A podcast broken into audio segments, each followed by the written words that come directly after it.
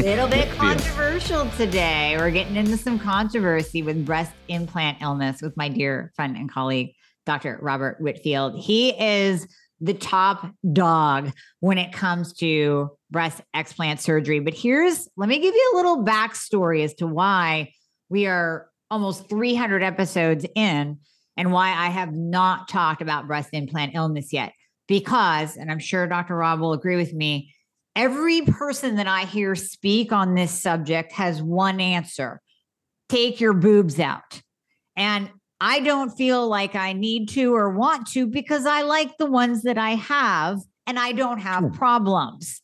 So that's why I was always resistant to bring someone on because I don't want the message to be if you have breast implants, ladies, get them out. If you have Hashimoto's and you have implants, get them out now. Drop that 2025G and get them out. When I don't think everybody does. So then Dr. Rob and I are talking at a conference, and it turns out he doesn't think that either. So I'm like, all right, then now it's time to chat about this topic because I am going to talk to Dr. Rob about a couple people, patients, friends of mine that I know that did not have a positive outcome from their breast explant surgery. Are you finally at your wits' end where you are tired of dealing with doctor after doctor? Maybe you've spent thousands on integrative or functional practitioners that have not helped you at all because they don't know the thyroid and hormones. They're not even testing properly. So come work with myself and my team. We prescribe to all 50 states and parts of Canada. I have you covered. I've been building this team for years so that I could help you no matter where you are. All you have to do is click the link in the show notes, book a free application call. We're going to go over your current health situation, what worked, what hasn't worked, all the things. And then we will pair you up with the right program for you where we will do it all. You will come out the other side of the program totally optimized, getting your life back. You're going to recognize the person you see in the mirror again. Does not that sound absolutely amazing. Well, it might sound like you don't even believe it, but I promise you, I promise you, we will take good care of you. So click the link in the show notes, book a call today, and we'll be talking to you soon. So, Dr. Rob, thank you so much for coming on. I can't wait for this conversation. well, we, we had a few chats about this. And so, from a background perspective, everybody needs to know like how I got to where I am. So, I'm a plastic surgeon, but my my structure is based in oncologic reconstruction for breast cancer, head and neck cancer, and sarcoma. So I've always taken care of women with breast cancer. And that being said, I took care of them closely as you would for any patient, but a patient with cancer is screened heavily all the time and followed up carefully all the time. So I would see my patients so frequently, and I, I had no idea what breast implant illness was when it was first posed to me because I had never seen it in my practice. I think the rigidity with which, you know, we followed both our surgical technique and care for our patients afterwards would limit the ability for that to happen. And then in cosmetic patients, I didn't have a separate system to take care of them. I cared for them the same way I took care of my cancer patients with extreme, I guess, for lack of a better word, a lot of follow up so that I always would know what was going on, you know. And I didn't see this in my cosmetic practice either. And fast forward to 2016, I had a breast cancer patient who relocated from the Georgia state of Georgia to Austin to retire. And from time to time, I would be asked by breast cancer patients to just remove their reconstruction, not because of a specific problem, but because they were tired of having it. There's lots of emotional issues around that. So mine was not to talk someone in or out of that decision. That's a the decision someone, you know, arrives at. And I, you know, listened to this uh, patient very carefully, and her one complaint was fatigue. Having cared for a lot of cancer patients of different varieties, many times you'll hear that complaint from them, either from problems with bone marrow suppression after chemotherapy or just fatigue from having to deal with cancer for such a long period of time, just both emotional. Yeah. Yeah. So, of course, and you know, my mother passed away from cancer. My sister had breast cancer. And so I, you know, try to take care of everybody like their family. So I, basically, I took care of this gal and took the operating room and, you know, she actually had a request for me. She said, Can you do an en bloc capsulectomy? And I was like, Why would you even know that term? I mean, that's a pathology term. And, uh, you know, I had done cancer care my entire career and had been trained, you know, by great surgeons. And I was like, Well, yeah, I can do that. I mean, just a weird request. And I had no idea where it was coming from. Right. So I, I took her and I, I did the case, and she had to be monitored overnight in a hospital for a cardiac condition. I saw her in follow up, and she was doing really well. We reviewed her labs, and I always checked every case for residual uh, or recurrence and if a cancer because you have to. It's it's a cancer case. Right. And I always, when I took out a set of devices and capsule and all the materials uh, involved, all the scarring and everything, I would always check for any residual bacterial or fungal contamination. And this lady had an E. coli infection. Whoa. So that's So- not just in the gut. That can be anywhere in the body for those listening, right? Yeah, for your listeners, that's a bad problem. That's a problem. and on a CLIA based lab system, so that everybody listening understands, there's two ways to do things. There's swabs that look like Q-tips that then you'll swab a space or a substance or a liquid or a fluid, whatever, and then you'll send that to the lab and they'll plate that. They'll put it on an agar plate and try to incubate it. That's the tradition. That hasn't changed in a hundred years. Then there's PCR testing. And we'll talk about that later. So this was on a CLIA based hospital system test. And you know exactly how bad that has to be to get that result. So your audience listening, that has to be greater than 10 to the sixth. That's over 100,000 colonies of bacteria. And I was like, how did I miss this? right. How I, I mean, I went back through all my notes and um her pictures, and I'm like, I was like, how on earth did I miss this? And you know, magically all of her fatigue went away. Wow. So- Uh huh. she had a breast implant infection and so it was still kind of beyond me like how uh, this had occurred i couldn't you know find this i was just like none of her labs were wrong you know nothing was off just just the fatigue thing Okay. and so clearly you know this this woman was very sweet and she put me on some board on facebook i believe and said i did explants and i would do an en bloc capsulectomy. And just people started coming out of the woodwork to see me. Mhm. and you know because i had missed that i was very you know leery of missing things. I, I had always prided myself on never missing a cancer case. So this really bothered me. I was a cancer patient and i would be beside myself if someone had done that to my sister and and missed something so Right. i was like well if these folks have tons of fatigue and, and otherwise you know an exam is is normal i have this now case that didn't make sense to me Okay. and so from time to time people opt to have you know devices you know removed but at that point i was still placing devices for cancer reconstruction and for cosmetics By Um, devices, you mean implants, right? yeah i was still i was still you know just performing a na- you know my normal practice that i had done for years. And you know i'd have people come in and so that everybody understands like from cancer training i learned all these different basically methodologies and had more tools in the toolbox than most people about correcting problems. So i was a go-to person for implant based capsular contracture malposition you know just revisions like things that people didn't really as a community based plastic surgeon who just did cosmetics would even have necessarily that much experience because in cancer cases those problems exist all the time because those folks have so many different problems with surgeries being more aggressive and extensive due to cancer. So i learned all these things so i was always a resource in uh, any community i've ever been in to take care of problems. And so you know, I would see and take care of people. And then from time to time, I'd have somebody ask me for a, an explant, and it may have been somebody who had multiple revisions. Now, I will tell you, if you've had multiple procedures, you're set up for problems. Hold on to that. That's a little tease. We're gonna come back to that for sure. Right. Okay. right. Keep going. Yep. So, not everybody needs or wants to have an explant. I'd have people come in and ask me, you know, very frequently, uh, especially at that time frame, like, "What do you think about this? Should I get this done?"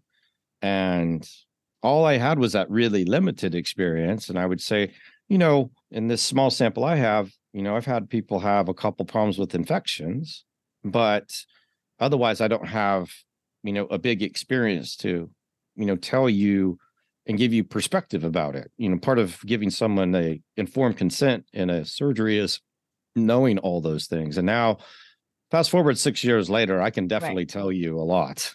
yeah, I was going to say so somebody comes to you with that, but that's what I respect about you is that you're not saying literally every person that had an implant put in, which you obviously do for aesthetic purposes too. So you're not anti implants. you are basically saying it depends on the person. And that's that's why you're here talking because that is what I believe as well. I think it's individualized. So now you get that same question 6 years later. Now how are you going to answer it? Yeah, and now, you know, I will I will say now in the last couple of years I stopped my revision practice and basically because eventually everybody will have a problem and it doesn't matter how good I I am at fixing their problems. So at this point I don't do revisions or primaries anymore but it's not because of a so much a device issue it's it's more of eventually whether it's a hip knee or breast implant they're going to need to be replaced or revised or something's going to happen Sure. And at this point in my career, after 20 some years of doing that, I just don't want to do that anymore. so yeah, like that's totally fine. Yeah. If you yeah. want to focus on the explant. So let's let's really go into first of all, what makes someone a candidate for explant surgery? Let me back up. That's a big broad question.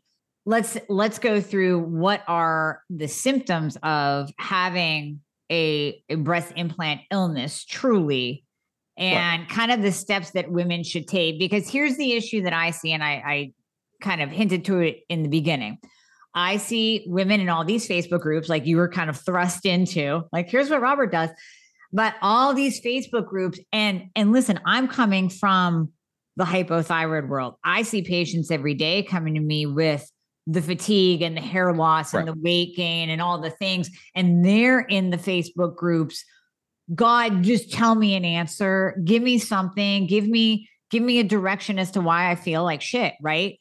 And they grab onto an answer. So I'm willing to bet that at least 10% of the people in the breast explant illness groups, Facebook groups, are searching for that answer. Maybe yeah. it's the implants that will finally make me feel better, right? So not everybody needs it. Let's go through who does and what you look for.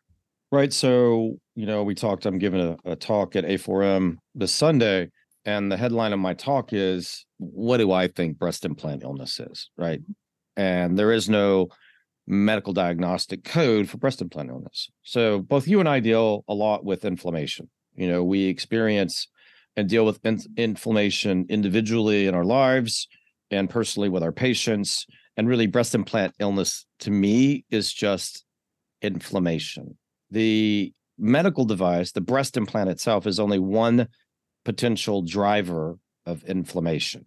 So, you as well as I know that your immune system and how it functions dictates much of how we manage, deal with, and get rid of inflammation.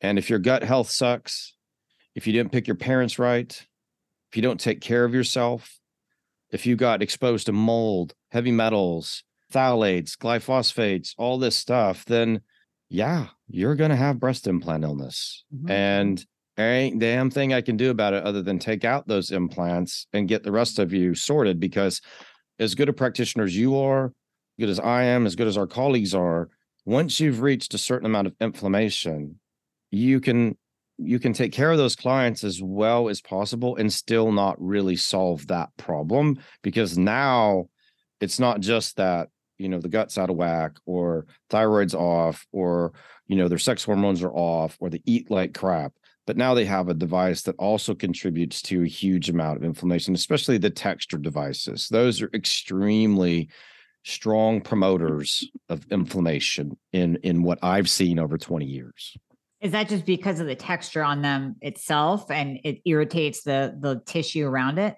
yeah, it's the increased contact because of the surface area, and in particular, the devices that have been pulled from Allergan I mean, their intent in those devices, because I was an oncologic reconstructive surgeon most of my career, those were really designed to help us take care of cancer patients because Okay. cancer patients don't have a lot of tissue left, right? Because the the whole risk reduction is really to do a mastectomy and leave, you know, very little tissue.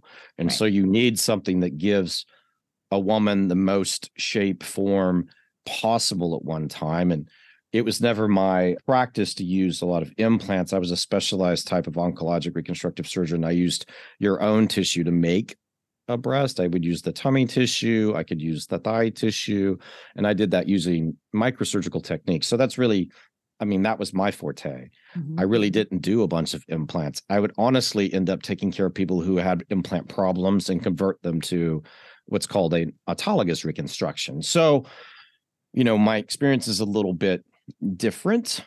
And I think now people want to use both programmatically what I've developed, my HARP program for recovery.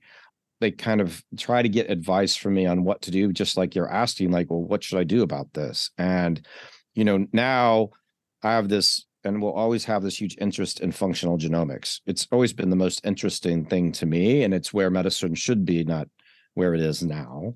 Mhm. And when you look at their immune system pathways, their vitamin D metabolism, their methylation pathways, their antioxidant pathways, and how they manage and deal with glutathione metabolism, you can see who is a setup for this problem. Mhm.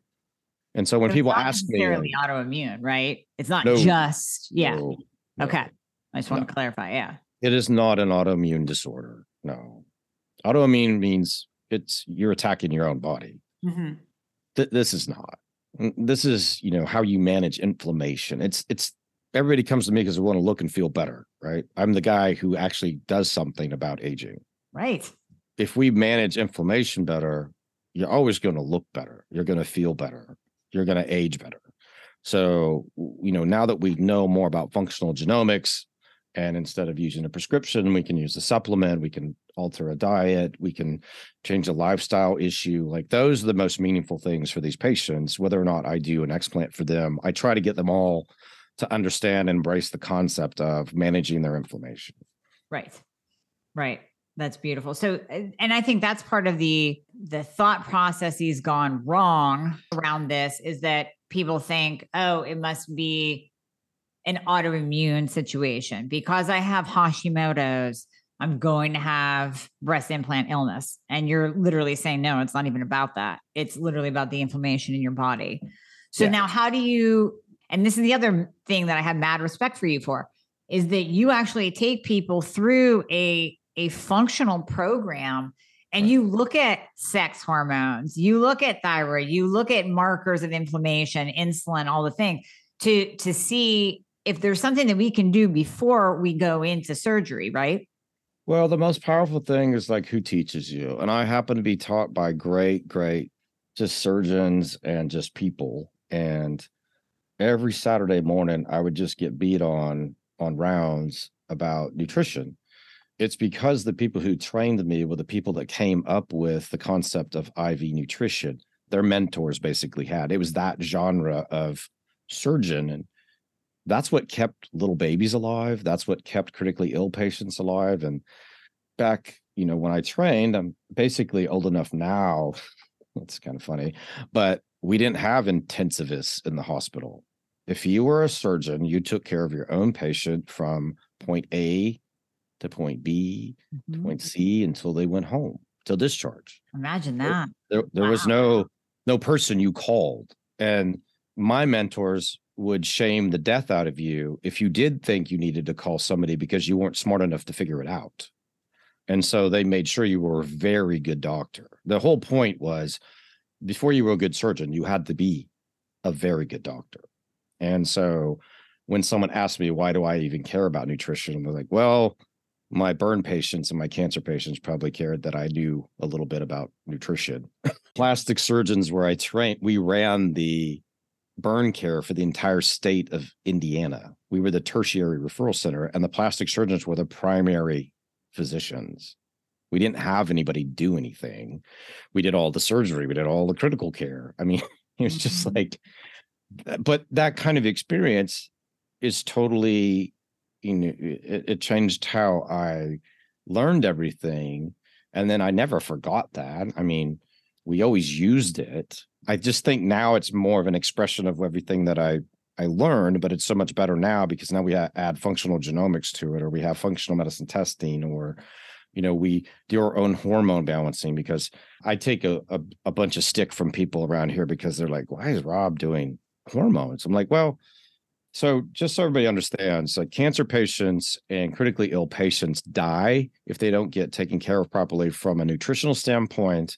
And if their hormones are all out of whack, their cortisol super high, and they don't have enough testosterone, they will not heal. So to, to you know, in order to get someone as lovely as Dr. Hornaman in and out of surgery and recover really fast, because she's a very busy woman, has a lot going on, I will always make sure her hormones are balanced out because you'll stay swollen longer, you'll have less energy, you'll have more fatigue, um, your results will not be as good. So I always want my patients to have the best results. I mean, 60% of my patients fly in from out of state for a reason. So my program HARP is basically it's my holistic accelerated recovery program, but it's just basically everything I've done in my career. I make sure that the nutrition, you know, we have a nutritionist on on staff now, but I make sure from a food sensitivity standpoint, we're controlling inflammation. And then I don't ever want to put anybody through surgery who's having problems with constipation, like a lot of women do, either because of the gut microbiome. So we'll we'll we'll do a gut microbiome test or several.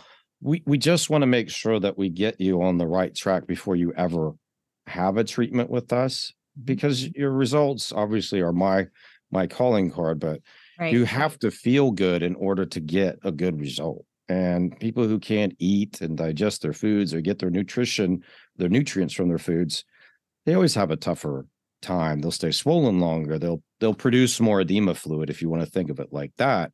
Right. And you know, we're we have a lymphatic massage therapist in my office full time, and we have a lymphatic massage balancer pro device. So I put everybody in those things because you know, ice compression, elevation, lymphatic massage, good nutrition, balanced hormones, knowing your genetics, supplementing them according to that. Those people have the best outcomes. Right. Right. And and you even you'll do testing even prior to them yeah making that final decision to go through the surgery or not because what if you found something in testing like balancing hormones what if you're like well maybe your fatigue you just need some more testosterone right. and then you won't need the explant as much as i want to take your money right like you might not need it so let's try this before we move on it's been very organic because now people are just seeking me out for that program yeah they're not really seeking me necessarily for surgery because it's hard to travel to Austin, but we run our program to care for people who, you know, want to feel better and not have an explant, or people who want to feel better after they've had surgery with someone else, which is everybody's prerogative. Obviously, we just we want everybody to do better.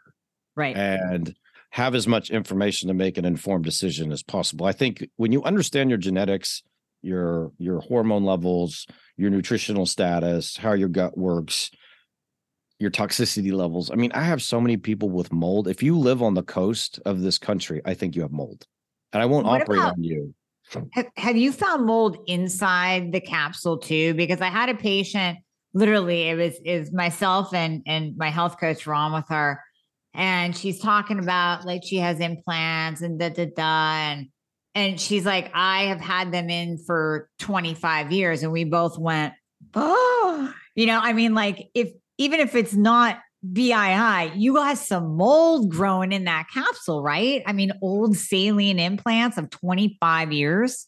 So we could talk about that. So I get asked those questions a lot. And so after 2000, and 16 when I did that case and I, I found that E. coli infection on CLIA based labs. So always remember that's a taking a swab and swabbing a pocket or a, a surface and then growing it in a incubator. I had a nurse travel from out of state to visit me. Her sister lived in Austin and she had found me and wanted me to be her surgeon. And she came and I saw her and she was actually an ICU nurse. And I all I could think it was like all the stuff this lady's been exposed to her whole career has got to be stuck on her implant somehow. Like she got a cut, or you know, you you get things by contamination at the time of surgery by the surgeon or the mm-hmm. assistant, or you get, you know, a hematogenous showering of that either through having a pneumonia, or having a UTI, or having a colonoscopy, whatever. There's all sorts of ways to get bacteria into your bloodstream. And I took her implants out, and they were the grossest, slimiest things that weren't ruptured. They were completely intact, but they just had biofilm on them. okay. And I came out to her husband. I said, "Man, she is going to get better. It's it's going to be, you know, these are these are infected. I guarantee it." and I did them the old way. I did all the samples and swabs and I sent them off and nothing, nothing came back. And I was like, oh my God, now I look like an idiot because I know, I know this is what's going on. Right. But for the audience, that is an inferior technique that's been around a very, very long time. And biofilm is super difficult to both get off of implants and to then declare what the actual offending organism is. Right. And there used to be studies done with this where they would vibrate vascular grafts to get the biofilm to come off because it was so adherent, you couldn't culture it, then you couldn't treat the patient, you couldn't help them. Mm-hmm. So at that point, I was ooh, I was probably vice president of the research foundation at that point. So we had been learning about ALCL, which is the anaplastic large cell lymphoma associated most closely with the textured implants. And there was a, a company, Microgen DX in Lubbock, Texas, that they'd used preliminarily for a lot of the, the early work with it. And then MD Anderson started doing their own work. And I basically got in touch with that company and I said, look, can I send you my samples and you run them against your panel of bacterial and fungal DNA. Mm-hmm. And they're like, yeah. All right. I said, well, I need one price and I'm going to send you all these. And so I did about between 300 and 400 CLIA based samples before I switched to PCR. So, PCR for everybody listening, all you need is one colony of DNA from a bacteria or fungus or mycobacterium for that matter to give you a positive. So, you know it's actually there. And so since then, I've done over 840 PCR tested samples. And as you would expect, there's a kind of wide variety of bacteria. But the most prominent, the number one bacteria is called Cutibacterium acnes. And it's the, in its highest concentration, it's on our face because it's part of acne. Okay. Our chest and our shoulders. So is it just the fact that that's on the breast and gets into the nipple and goes down and contaminates a device? Is it the fact that somebody pops it and you know gives them showers their bloodstream with you know this bacteria? Right. Is it someone scratching their chest because you know it itches and there's there's a acne?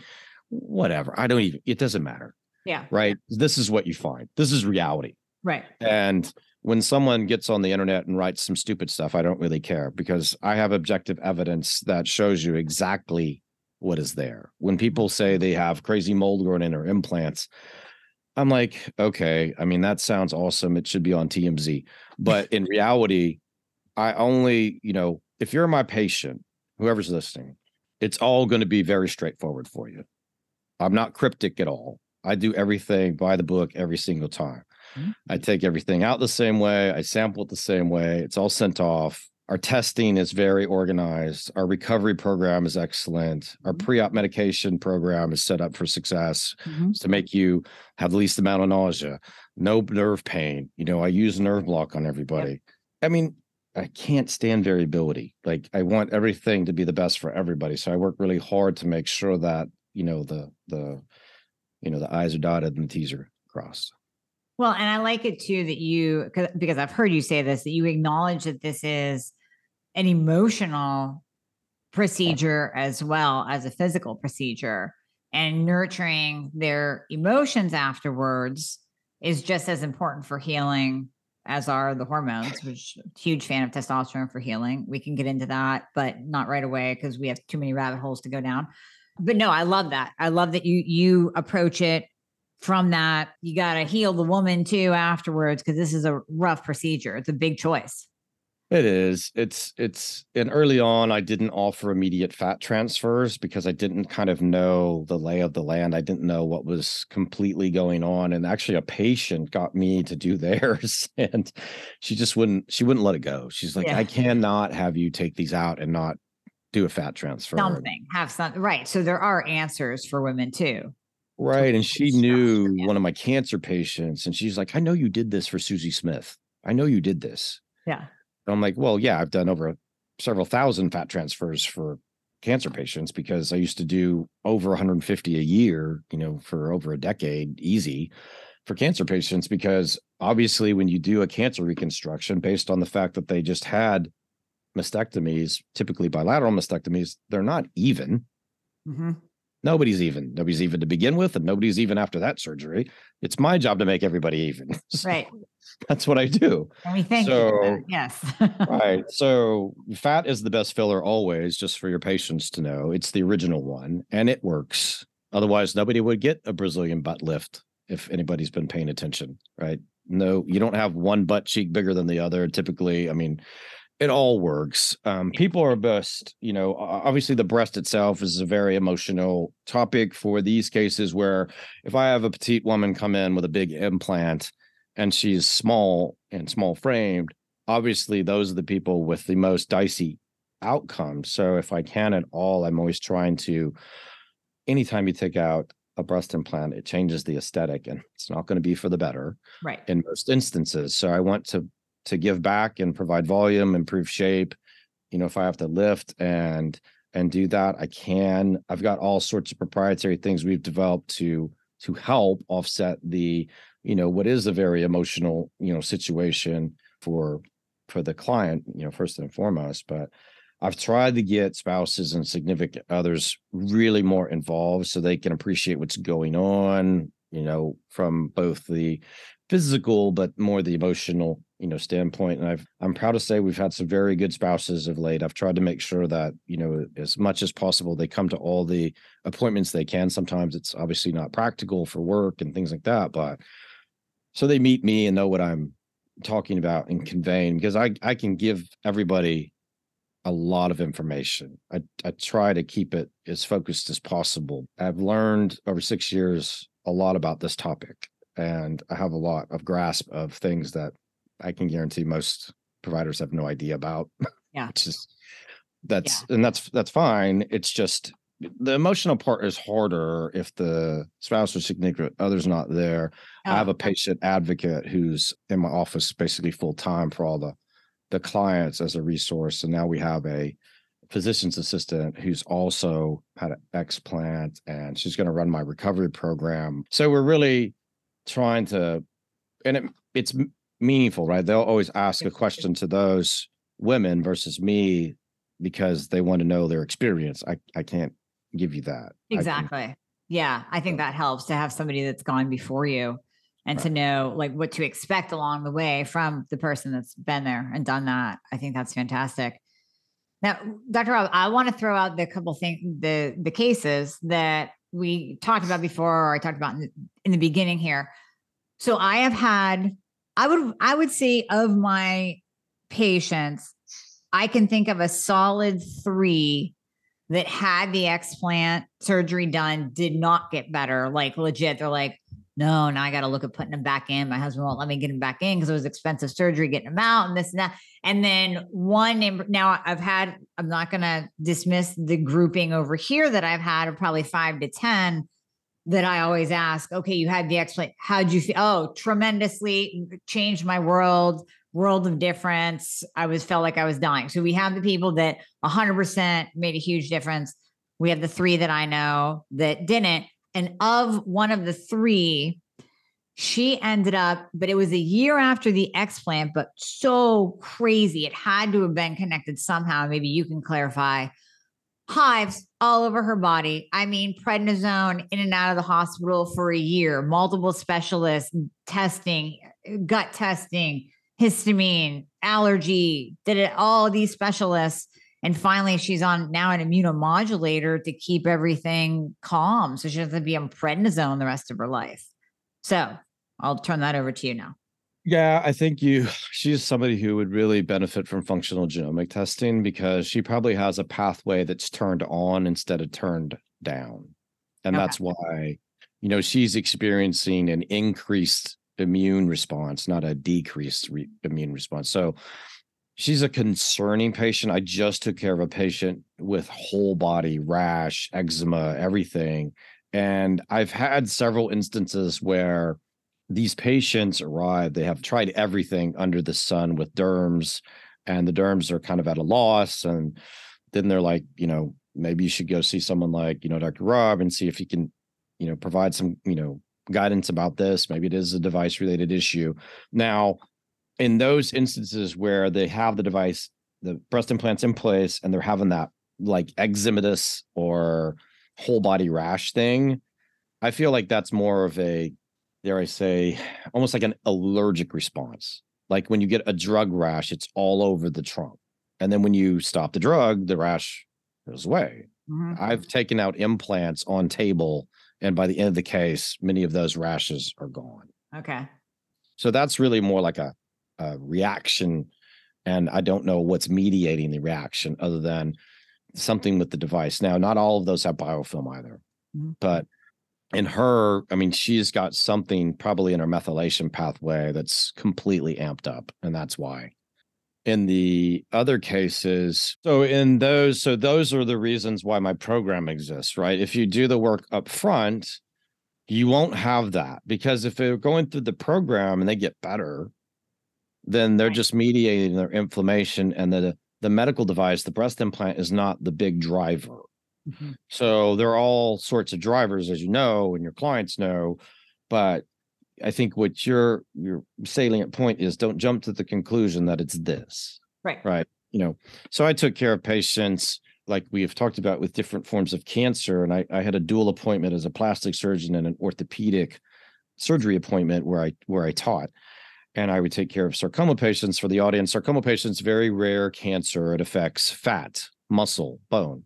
And so people would either get an amputation or a limb salvage procedure. And I was the guy who would help cover the prosthetic used to salvage the limb. So they would take out a portion of your femur or your tibia and they would replace it with a prosthetic. These are huge. I mean, these things are enormous. And the first time I ever saw one, I was like really intimidated. I was like, wow, okay, I better figure out how to cover this up because this is a life over, you know, situation. Like you- these folks won't survive. They'll get an infection, they could die or need an amputation. In those situations, I got to learn, you know, a lot about the orthopedic devices and how they cope with infections and problems and and and nobody who operates and uses a device is immune from anything doesn't matter what type of device it is deep Mhm. brain stimulators from neurosurgeons i took care of defibrillators from cardiac people infected sternums from cardiac surgeons with their plates and all their crazy junk. Sternal wires all, all, all sorts of crazy stuff i've taken care of. Infected you know tibial prosthesis or femurs or hips or knees or whatever.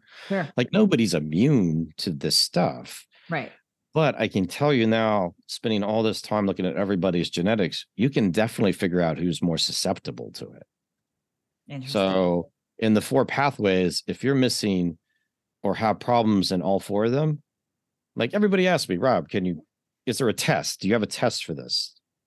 Can you can you tell if someone has breast implant illness i'm like well no but i can tell you who's more susceptible to develop it. I i can i can tell you that.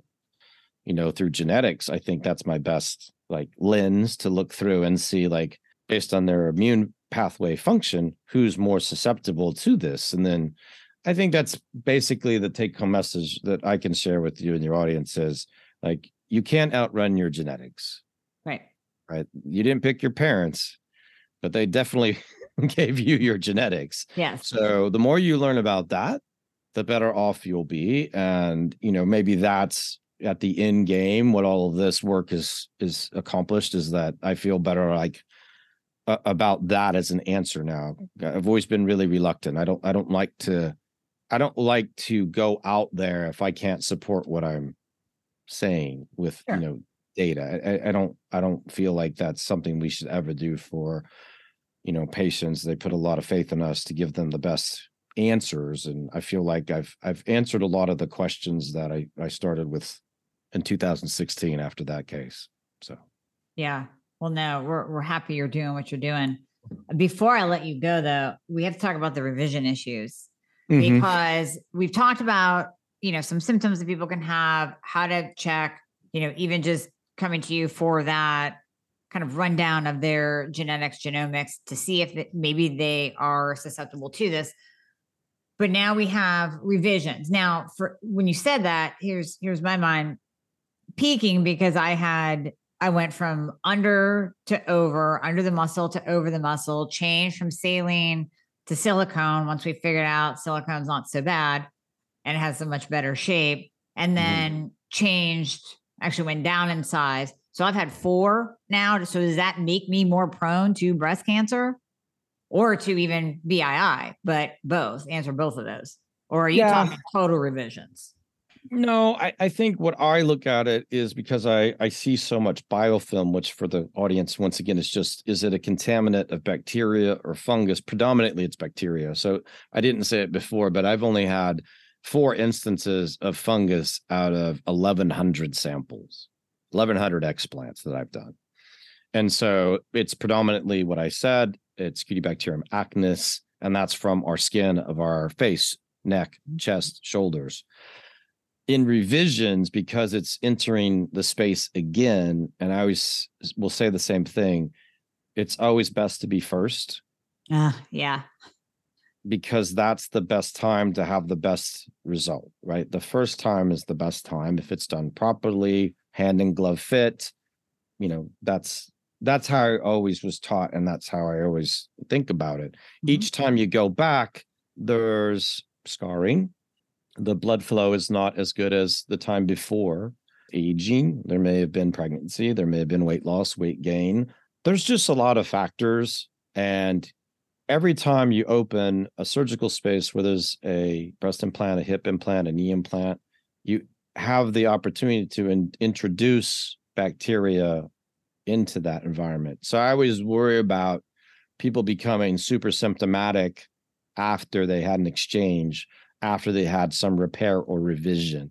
Because I did so much of that work, I know what the issues are. But once again, it was a different type of work I did, and it was all more hospital mediated with very specific protocols in place for what we were doing, what techniques we were using, how like everything was always for me like very rote and if this was your, you know, mom's breast implant for breast cancer, or this was your dad's knee implant for a knee cancer, it, it was always like that kind of pressure I put to each case. And I always tell everybody, like, you know, it's easier to be a professional athlete. They only play the Super Bowl once a year. Yeah, that's true. Every time I operated on a woman for breast cancer, that was the Super Bowl. That was Super Bowl. Yeah. So 95% of the time I was successful in the Super Bowl. Yeah, that's not that's those are some good stats right there.